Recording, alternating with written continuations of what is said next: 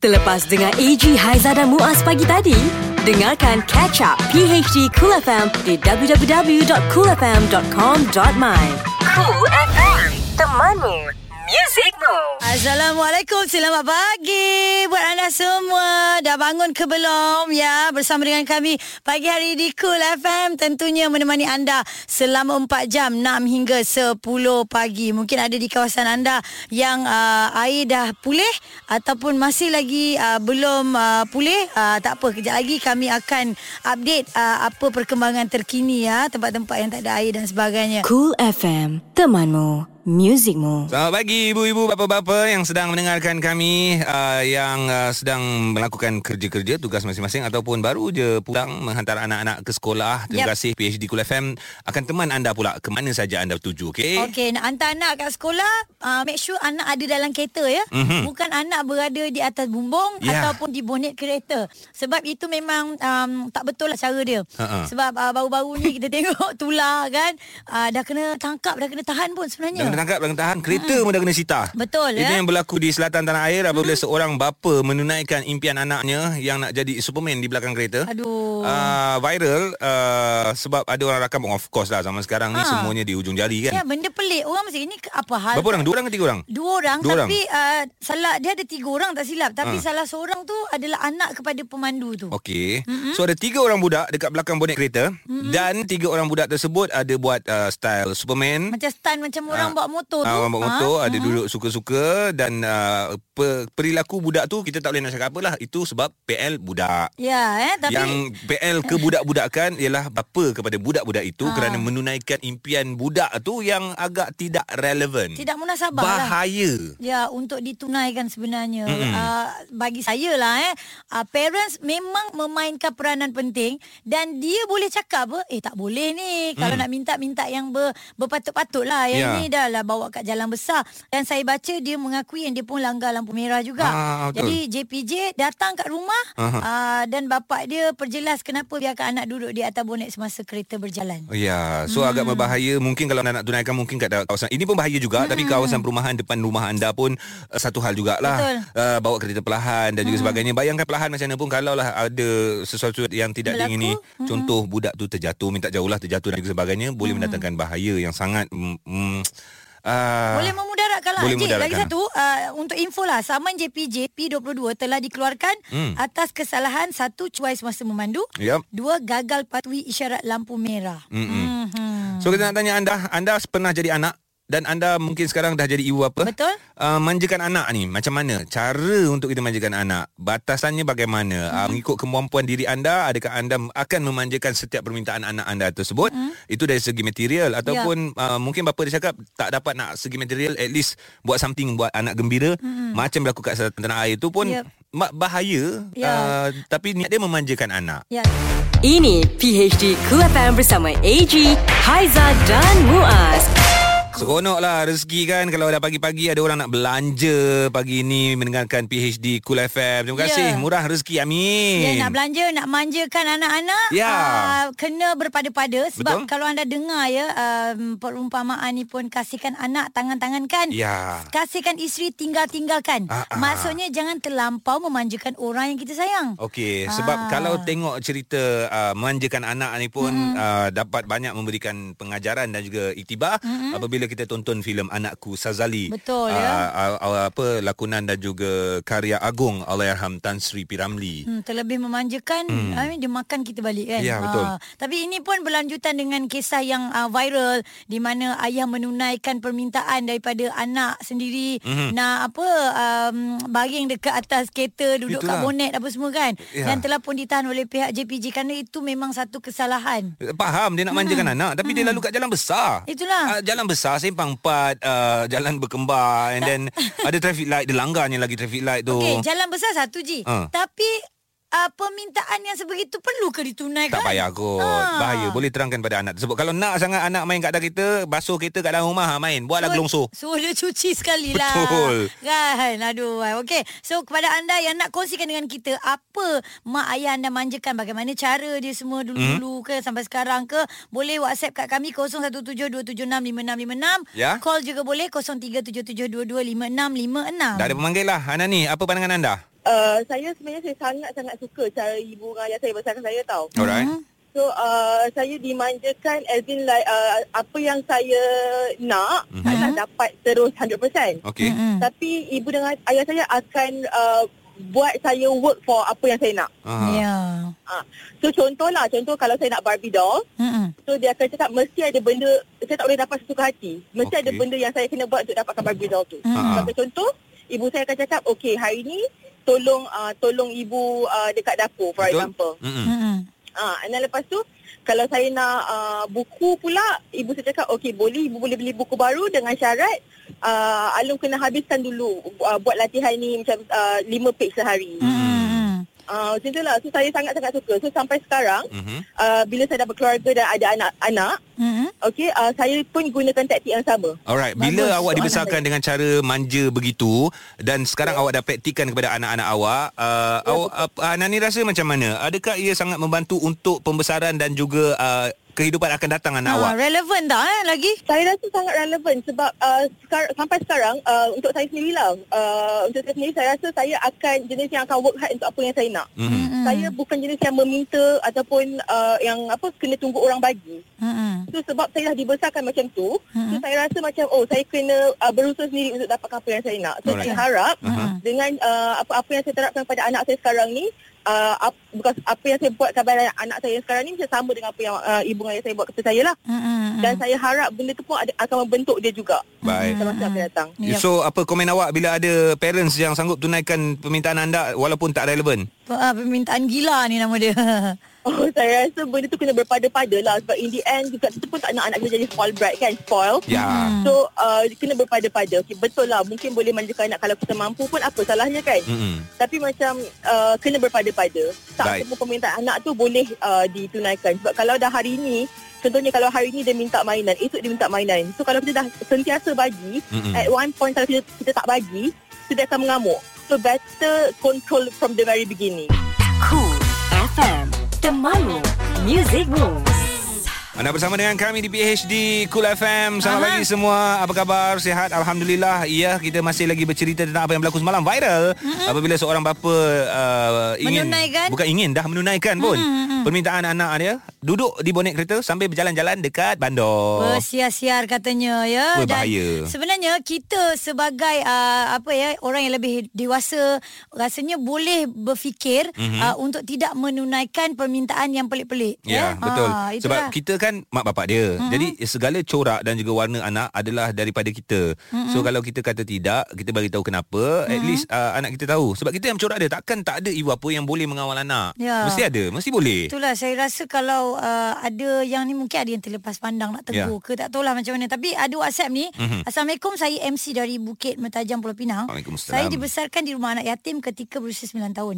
Saya tidak mendapat kasih sayang yang mencukupi dari keluarga. Bila sudah berumah tangga dan mempunyai 2 anak perempuan, saya sangat sayang kedua-dua anak saya tapi jarang memanjakan. Saya tidak akan menurut 100% kehendak anak-anak walaupun permintaan tidak keterlaluan.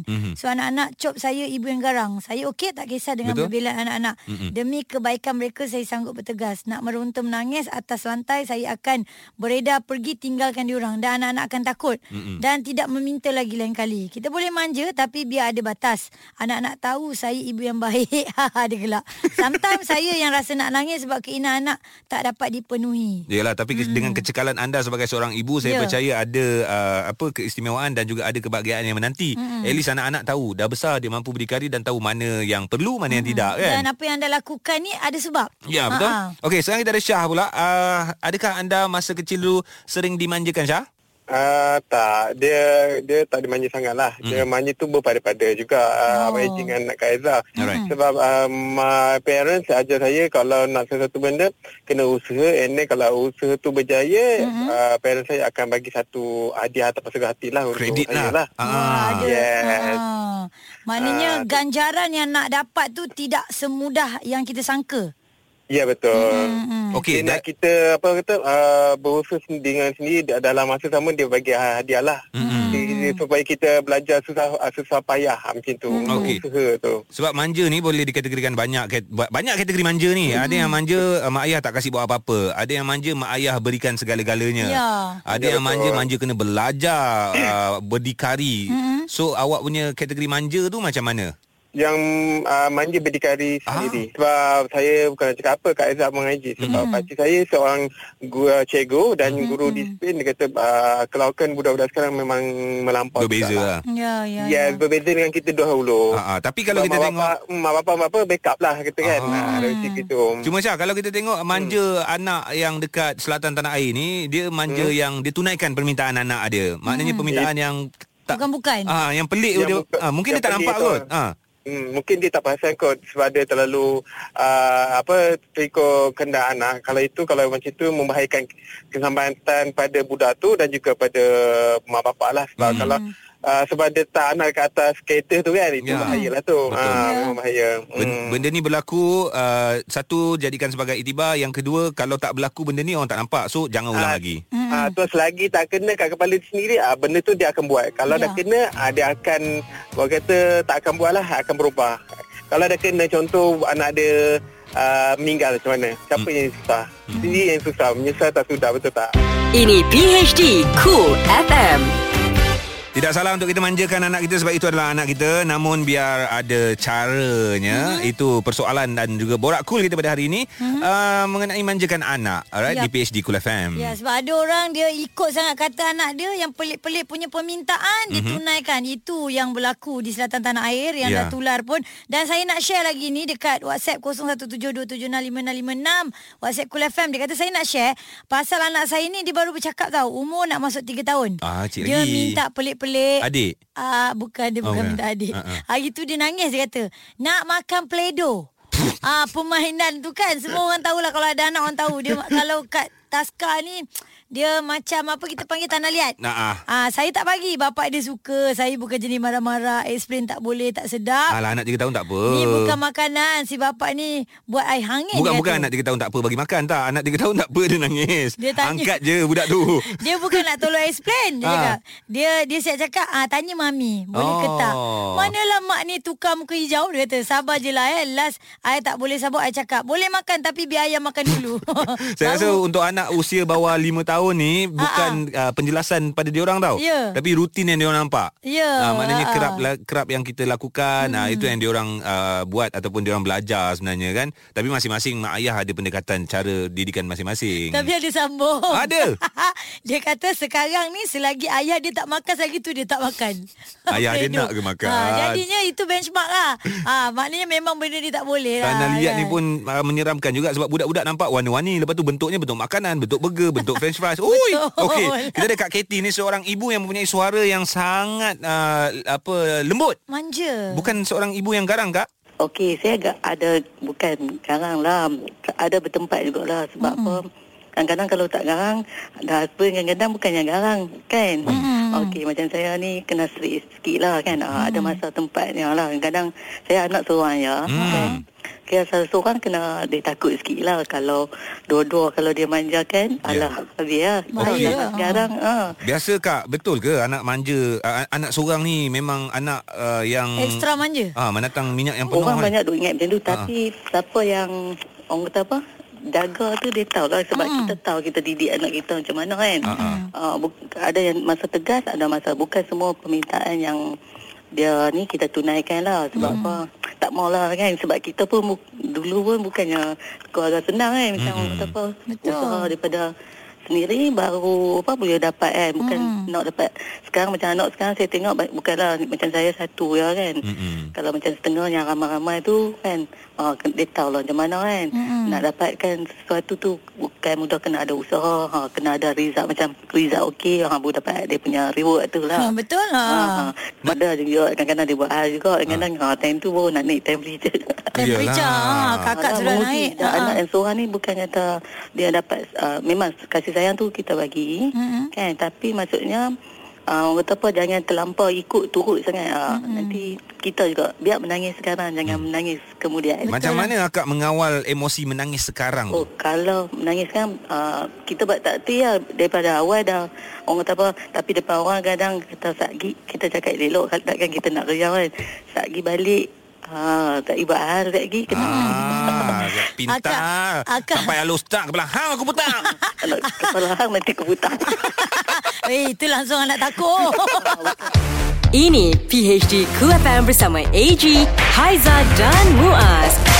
Wow, bertenaga betul mendengarkan kami di PHD Cool FM dengan lagu-lagu yang membuatkan anda segar, bugar sambil-sambil memandu sebab sekarang dah pukul 8.47 pagi. Okey, dan sekali lagi kita nak ajak anda sama-samalah berkongsi pasal borak cool kita hari ini berkenaan dengan manja-manjakan anak. Kalau manja yang tidak sepatutnya tu tak payah diikut ya. Betul. Dan kalaulah kita mempunyai minat yang sama, anak mempunyai minat yang sama dengan kita, kita minat yang sama dengan anak, apa semua kan, kita lakukan aktiviti bersama, beriadah dan sebagainya, tetapi yang tidak berbahaya ya. Sebab tu orang cakap melentur buluh biarlah dari rebungnya, sebab rebung tu bolehlah kita bengkok-bengkokkan lagi. Betul. Once dah jadi buluh tu, kalau kita bengkok dia mantul balik, pom kena balik kat muka kita. Aduh. Kan? Kan? So ya, masing-masing ada anak, masing-masing sayang dengan anak dan masing-masing ada gaya tersendiri untuk kita mendidik anak-anak kita, dan kita harap gaya cara didikan kita itu mampu membina sasiah yang baik di masa hadapan anak-anak kita sendiri. InsyaAllah. Dan tingkatkan jati diri anak jugalah Sekali lagi saya nak baca perumpamaan. Kasihkan anak, tangan-tangankan. Kasihkan isteri, tinggal-tinggalkan. Allahyarham Tan Sri P. Ramlee dalam ceritanya pernah menggambarkan senario bagaimana seorang bapa begitu memanjakan anaknya, sangat, sampaikan anaknya itu tidak menghormati bapanya. So kita harapkan ini tidak berlaku kepada diri kita sendiri, anak-anak kita, insyaAllah. Dan kalau anda terlepas, tak ingat apa yang dipaparkan oleh karyawan agung Allahyarham Tan Sri P. Ramlee, kita perdengarkan kepada anda semula. Ini adalah petikan daripada filem Anakku Sazali. Anak yang Rokiah kandung sekarang bukannya anak Sazali. Berani kau berkata begitu? Anak kurang ajar. Inikah balasan yang aku dapat setelah aku mendidik kau dengan penuh kasih mesra? Inikah hasil yang aku dapat setelah aku memberi kau segala kepuasan dan kebebasan hidup? Anak yang tak tahu malu. Kau cemarkan nama Rokiah ya, nama anak Pak Longmu sendiri, Sazali. Sazali, lebih baik kau tarik segala kata-katamu sebelum perkara yang tak diingini berlaku, sebelum aku mengusir kau keluar dari rumah ini, Sazali. Kau tarik balik, Sazali. Aku belum puas, Sazali. Aku belum puas. Berhenti. Kalau 10 tahun dahulu bapak melakukan demikian, barangkali Sazali boleh jadi baik sekarang. Cool FM, The Money Music Rules. Assalamualaikum. Anda masih lagi bertemankan kami berdua, AG dan juga Haiza. Muaz terpaksa bercuti MC, emergency. Anak dia tak sihat. Tapi Alhamdulillah perkembangan yang baik kita dengar. So anda juga di luar sana yang sedang mendengarkan kami, kalau ada yang tak berapa sihat, cepat-cepat dapatkan rawatan doktor. Jangan takut dengan doktor. Doktor tu sahabat kita. Yang cakap tu tolong sama-sama ya, muhasabah diri. Dan saya masih tak boleh move on dengan cerita hantu tadi. Paling luar biasa dan biasa tu. Tak apalah, kalau nak dengar dia, tak payah, boleh dengar balik dekat kecap PHD Cool FM, coolfm.com.my, okay? Alright, sekarang ni 5 yang trending bersama PHD Cool FM. Okay, ini cerita-cerita benar, kisah-kisah fakta semuanya yang berlaku di seluruh dunia. Tadi saja je nak kasi anda relax, hilang stres pagi-pagi tengah jam kan. Tapi aku boleh percaya tau. Bagus. Sampai ujung habis, okay? Kau memang mudah diperdaya. Tidak juga. Alright, jom 5 yang trending kita dengarkan. Nombor 5. Okay, ini siram suami dengan air panas hingga mati kerana dimadu. Gara-gara dimadu, seorang wanita di Indonesia, Makassar ya, tergamak menyiram suaminya dengan air panas hingga menemui ajal. Alamak, ingatkan tak mati. Suspek dikenali sebagai Aminah, berasal dari Sulawesi Selatan, berang apabila mendapat tahu mangsa Bakhtiar, suaminya lah berusia 28 tahun, bernikah dengan wanita lain secara senyap. Ketika kejadian, ibu kepada 3 anak itu sedang masak air. Perasaan marah bercampur bau. Pada masa tu saya tidak fikir panjang, saya terus jirus air panas pada tubuh suami saya yang sedang nyenyak tidur, yang katanya telah berkahwin selama 12 tahun. Dia bagi tahu, bukannya beritahu time tengah masak air. Memang dia dah tahu agaknya tengah kebetulan tengah masak air, meluap-luap macam air panas tu juga. Dia siramnya suami dia dengan tidur. Jadi suami tak dapat nak buat tindak balas kan macam ini. Golongan wanita dengar mesti cakap ambil kau. Tapi tak boleh macam tu. Kita ada undang-undang. Tahniah Napi. Baik. Berita yang berada di tangga keempat ni. Ayo. Okey, cerita mengenai jemaah Malaysia berasal dari Johor Bahru. Amil Abdullah berusia 63 tahun meninggal dunia di Hospital King Faisal di Makkah Jumaat lalu akibat jangkitan kuman dalam darah dan sudah dikebumikan selepas subuh. Tabung Haji mengucapkan takziah kepada keluarga jemaah berkenaan dan akan membuat badal haji untuk Allahyarham secara percuma. Dan setakat ini sampai 16,628 jemaah haji Malaysia sudah berada di Tanah Suci, dan daripada jumlah itu 15,440 jemaah berada di Makkah, manakala selebihnya di Madinah, dan semua jemaah di Madinah dijangka tiba di Makkah pada hari ini. Maknanya ini adalah berita ataupun perkabaran duka yang pertama. Betul. Membabitkan jemaah dari negara kita Malaysia, tapi positif side-nya kan Aizah, ini yang kita umat Islam cari kan. Meninggal dunia di Tanah Suci, pada hari Jumaat. Allahu Akbar. Dengan niat dia nak mengerjakan haji ya. Itu pun perkabaran yang kita terima, dan apa pun kita doakan jemaah-jemaah haji kita di sana sihat dan pulang membawa haji yang mabrur, insya-Allah. Amin. Seterusnya, 3. Gareth Bale sedang menimbangkan tawaran daripada China untuk menjadi pemain bola sepak pertama di dunia, menerima gaji 1 juta pound. Seminggu. Seminggu nak cakap, itulah dia kelab Liga Super China Beijing Guan. Itulah menawarkan rundingan bebas cukai. Ui, bebas cukai. Selepas bos Real Madrid Zinedine Zidane berkata dia mahu pemain Wales itu meninggalkan kelab itu secepat mungkin. Zidane dah tak nak dia. Dan ejen Bale Jonathan Barnett melabelkan Zidane sebagai memalukan kerana memaksa pemainnya itu meninggalkan gergasi Spanyol. Zidane dengan menurunkan Bale ketika Real tewas 3-1 pada perlawanan persahabatan. Dia tak nak. Sebaliknya meletakkan pemain berusia 30 tahun sebagai penonton. Meletakkan Bale itu sebagai penonton. Bale, go lah Bale, go lah to China Bale. Go. 1 week, $1 million mah. Tapi kan itulah, kalau dengar China ni sebenarnya diorang punya ni lagi besar. Dahsyat. 1 juta bayar. Seminggu $1 juta. Duit kita 5 pound je. Duit kita 5.1 juta. 1 juta pound. Ya. Dah jangan fikir lagi lah. Sebab kita takkan dapat tu. Kuih tiaw. Jual kuih tiaw pun tak dapat tu. Baik. Ini cerita tentang barisan pelapis negara menunjukkan perkembangan memberangsangkan selepas skuad bawah 15 tahun negara muncul juara kejohanan bola sepak remaja antarabangsa di China. Kejayaan itu diraih selepas anak buah P. Maniam menundukkan Korea Utara 2-1 pada aksi ketiga di stadium Haiku. Pada aksi terbabit, Malaysia unggul mendahului 2 gol menerusi Alif Izwan Yuslan dan juga Nabil Qayyum, dan kemenangan itu membolehkan Malaysia mengumpul 7 mata sekaligus memintas Korea Utara yang menghibur 6 mata. Sementara tuan rumah China yang meraih 1 mata akan membuat perhitungan dengan Iran pada aksi terakhir. Inilah budak-budak ni. Budak-budak muda-muda memang dia orang gerun dengan Malaysia. Bawah 15 ni kira bawah Malaysia 15, power. Memang champion lah. So kita mengharapkan dalam bola sepak ni pun mereka istiqamah. Maknanya konsisten. Maintain. Betul dek. Bawah 15 ke bawah 21 ke, tak kisah. Kena sama-sama kuat. Bayangkan China dah berapa kali masuk World Cup, kita belum berjaya lagi setakat ini. InsyaAllah. Dengan skuad yang ada 15 tahun, China pun gagal dengan mereka. So kita harapkan mereka ni mampu berada di pentas dunia untuk Piala Dunia satu hari nanti. Baik, kita nak dengarkan ini di tempat pertama. Ini ulasan daripada Menteri Besar Selangor berkenaan dengan pencemaran Sungai Selangor. Perbuatan khianat dipercayai punca pencemaran minyak diesel atau benzena di Sungai Selangor. Yang kita kongsikan semalam juga je kan. Dan Menteri Besar Selangor Aminuddin Syahri berkata ia berikutan minyak terbabit dikesan memasuki aliran air dari sebuah ponton yang sudah tidak beroperasi sejak 2 bulan lalu.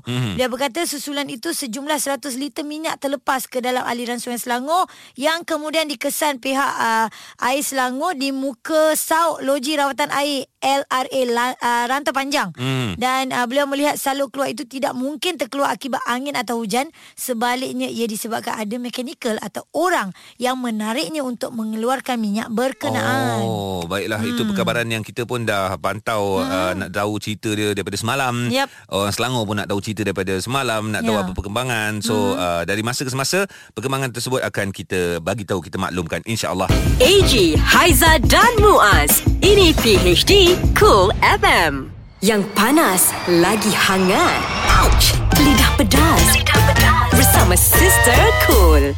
Hello, kopi Omila. Sister Cool kembali. Selamat hari Selasa. Hati-hati dalam pemanduan. Yang kat rumah tu cepat-cepat siap. Janganlah lambat punch in.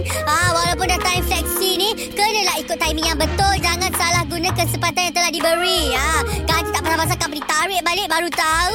Pergilah kau masuk kerja pukul 8 balik. Dan hari ni Sister Cool nak berkongsi cerita mengenai figura awam yang macam menjadi ikutan ramai jugalah dekat Instagram tu. Sebab bila sister tengok setiap posting dia, like dia, views dia macam tinggi jugalah. Sebab dia ni macam mempengaruhi anak-anak muda di luar sana. Tetapi bagi sister, figura awam ni macam sedikit angkuh dan semakin belagak. Bukan apa, sebab sister pun adalah juga tengok-tengok video dia, aktiviti-aktiviti terkini dia.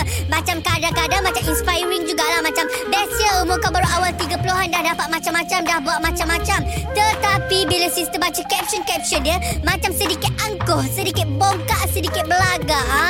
Bukan apa you all, sister cuma nak pesan lah, korang tu rezeki diberi lebih. Macam Tuhan bagi rezeki awal melimpah ruah, alhamdulillah, seronok tengok. Tetapi caption tu janganlah buat orang rasa macam rendah diri sangat. Kadang-kadang caption tu bila sister baca macam boleh jadi caption menghina, ataupun caption macam seolah-olah engkau je ada semua, engkau je bagus, engkau je kaya raya, orang lain macam tak mampu nak ada apa yang kau ada.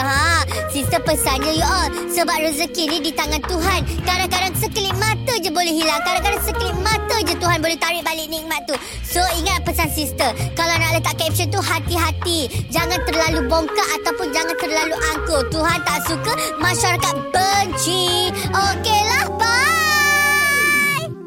Ini PHD Cool FM. Selamat pagi orang Kota Baru atau anda yang berada di Kuala Kerai ya, 88.6 FM. Dengarkan pagi hari di Cool FM. Kami ada di sini menemani anda sehingga jam 10 pagi. Kita nak bagi macam-macam info ya kepada anda. Dan ini antara segmen yang terbaru bersama dengan pagi hari di Cool FM. Sebelum ni dah banyak kita kongsi, tetapi untuk hari ini kita ada ini fakta. Bukan, ini auta. Mana satu ni? Itu dia. Oleh kerana saya seorang hari ni, jadi untuk main teka-teka ni, fakta atau auta, tak tahu siapa yang nak jawab. Mungkin anda yang dengar kita boleh fikir fakta atau auta. Terlalu banyak minum air akan mendatangkan bahaya. Apa jawapan anda agaknya? Okey, tak apalah Haiza bagi jawapannya adalah fakta. Yes, kerana orang dengan keadaan kesihatan tertentu, misalnya sakit jantung, tekanan darah tinggi, pembengkakan kaki, tidak boleh terlebih air. Orang yang pernah mengalami masalah ginjal, misalnya pernah menjalani pembedahan ginjal, juga tidak boleh lebih air lah. Selalu minum air mengikut ketetapan doktor. Itu dia antara fakta atau auta yang kami kongsikan. Terlalu banyak minum air akan mendatangkan bahaya. Memang benar ya. So untuk itu kalau anda nak lagi dapat info, anda boleh google tengok apa sebenarnya doktor punya saranan kalau orang yang ada masalah atau penyakit sebegini. Ini PHD Cool FM. www.coolfm.com.my untuk orang yang berada di Manchester. Huyo, dengarkan kami melalui live streaming dan juga anda boleh muat turun aplikasi Cool FM di telefon pintar anda ya. Cari saja di App Store ataupun Play Store. Okey, pagi ni bersama dengan saya Haiza nak kongsikan dengan anda cerita cool hari ini dan semalam. Apa yang kita nak kongsikan ni ialah berkenaan dengan ghost smoke yang semua dah tahu. Kalau perasan yang kalau anda google ataupun anda tengok dekat media sosial, ada budak-budak sekolah ya, konon-konon makan gula-gula tapi berasap mulut dia. Kenapa berasap? Yang saya ni pun tengok cakap, budak-budak ni isap vape ke? Boleh ke? Apa yang berlaku ni sebenarnya? So itu yang tular di media sosial. Jadi ini mendapat satu tindak balas daripada Timbalan Perdana Menteri Dr. Wan Azizah, yang mana beliau kata mahu penjualan ghost smoke dihentikan. Yang mana penjualan gula-gula yang mengeluarkan asap seakan-akan rokok itu apabila disedut. Kita pun macam fikir apa benda ni nak jual pada budak-budak sekolah kan. Dan beliau yang juga Menteri Pembangunan Wanita, Keluarga dan juga Masyarakat pada masa yang sama meminta ibu bapa meningkatkan pemantauan ke atas anak masing-masing.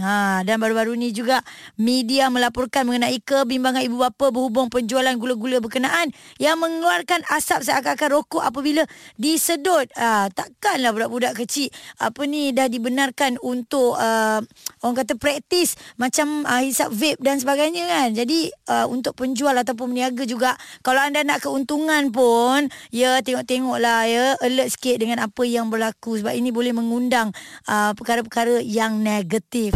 Cool FM, The Malu Music Rules. tahniah kepada Malaysia lah, kerana kita dah ada logo terbaru yang telah pun dirasmikan oleh Tuan Dr. Mahathir Mohamad. Visit Truly Asia Malaysia lawannya untuk 2020 ni. Malaysia Truly Asia. Tapi ni Visit Truly Asia Malaysia. Yalah, Malaysia Truly Asia tu lama dah tu dulu kan. Betul. So alhamdulillah, tahniah. Dan kita sebagai rakyat Malaysia untuk 2020 nanti sekarang kita dah boleh train Truly Asia Visit Malaysia tu bukanlah sahaja untuk luar negara yang melihat negara kita Malaysia. Betul. Tapi start kita ni, kita sesama Malaysia ni kena tunjukkan yang terbaik, okey? Kita sendiri pun tak habis pusing Malaysia. Come on. Biasa. Wow. Luar biasa. Paling luar biasa. Alright, apa yang biasa, luar biasa, paling luar biasa ni kita nak kongsi? Yang paling luar biasa sebab semua tiga-tiga cerita biar aku je yang cerita. Wow. Kau nak conquer Yes. Okey, silakan, aku tukang dengar je. Ini cerita mengenai hantu Pontianak. Alamak. Ada tiga cerita. Cerita yang pertama, dia ada tiga ekor hantu Pontianak. Okey, so ini yang biasa? Ini yang biasa. Okey. So dia berjumpa antara satu sama lain, dia meeting. Okey, bila dia meeting, dia mencabar antara satu sama lain. So Pontianak yang ketiga ni, dia cakap dengan Pontianak 2 dan juga 1. Alright. Dia cakap, kau nampak tak kampung kat depan tu? Lepas tu Pontianak dua orang ni nampak. Dia cakap, nampak. Okey, kau tengok Dia pergi. Dalam masa 2 minit dia balik. Yang ketiga tu terbang. Yang ketiga pergi zap, patah balik dalam masa 2 minit. Muka dia dah berdarah-darah. So dia cakap, dalam masa 2 minit aku berjaya menghisap semua darah penduduk kampung. Biasa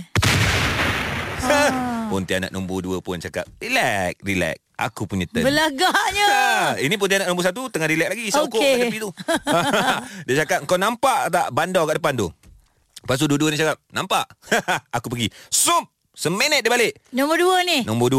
Dalam masa seminit je, dia berjaya menghisap seluruh penduduk bandar tersebut. Maknanya yang tadi nombor 3 2 minit ni, dia buat dalam masa 1 minit. 1 minit paling saja. Luar biasa. Belum. Ada lagi. Paling luar biasa yang ni. Oh, okey. Ini Pontianak otai. Oh, okey. Ini dah lama lah. Dia dah pun, lama tak ada. Dia pun duduk. Okey. Dia bangun, dia buang okok dia yang mengakibatkan dia mati tu lah. Okok tu. Patutlah. Okey, apa cerita dia ni? So, dia cakap, kau nampak tak? Dekat hujung negeri sana ada sebuah negeri satu pergi kampung, dua pergi bandar. Negeri tau. Negeri Lepas tu dia pun apa lagi, dia pump balik. Dalam beberapa saat aja. Dalam 3 saat tak sampai. Muka berdarah-darah. Dia punya ni apa ni? Apa, taring? Taring. Patah, retak. Dahsyat. Dalam masa 3 saat dia dapat isap darah satu negeri tu. Pontianak 2 ekor. Gua respect lu cakap macam tu. Lepas tu dia termengah. Dia cakap, kau nampak tembok kat depan tu? Kita orang nampak. Aku tak nampak. Dia langgar. Sebab tu 3 saat je. Dia tak sempat pun pergi kat negeri tu. Paling luar biasa.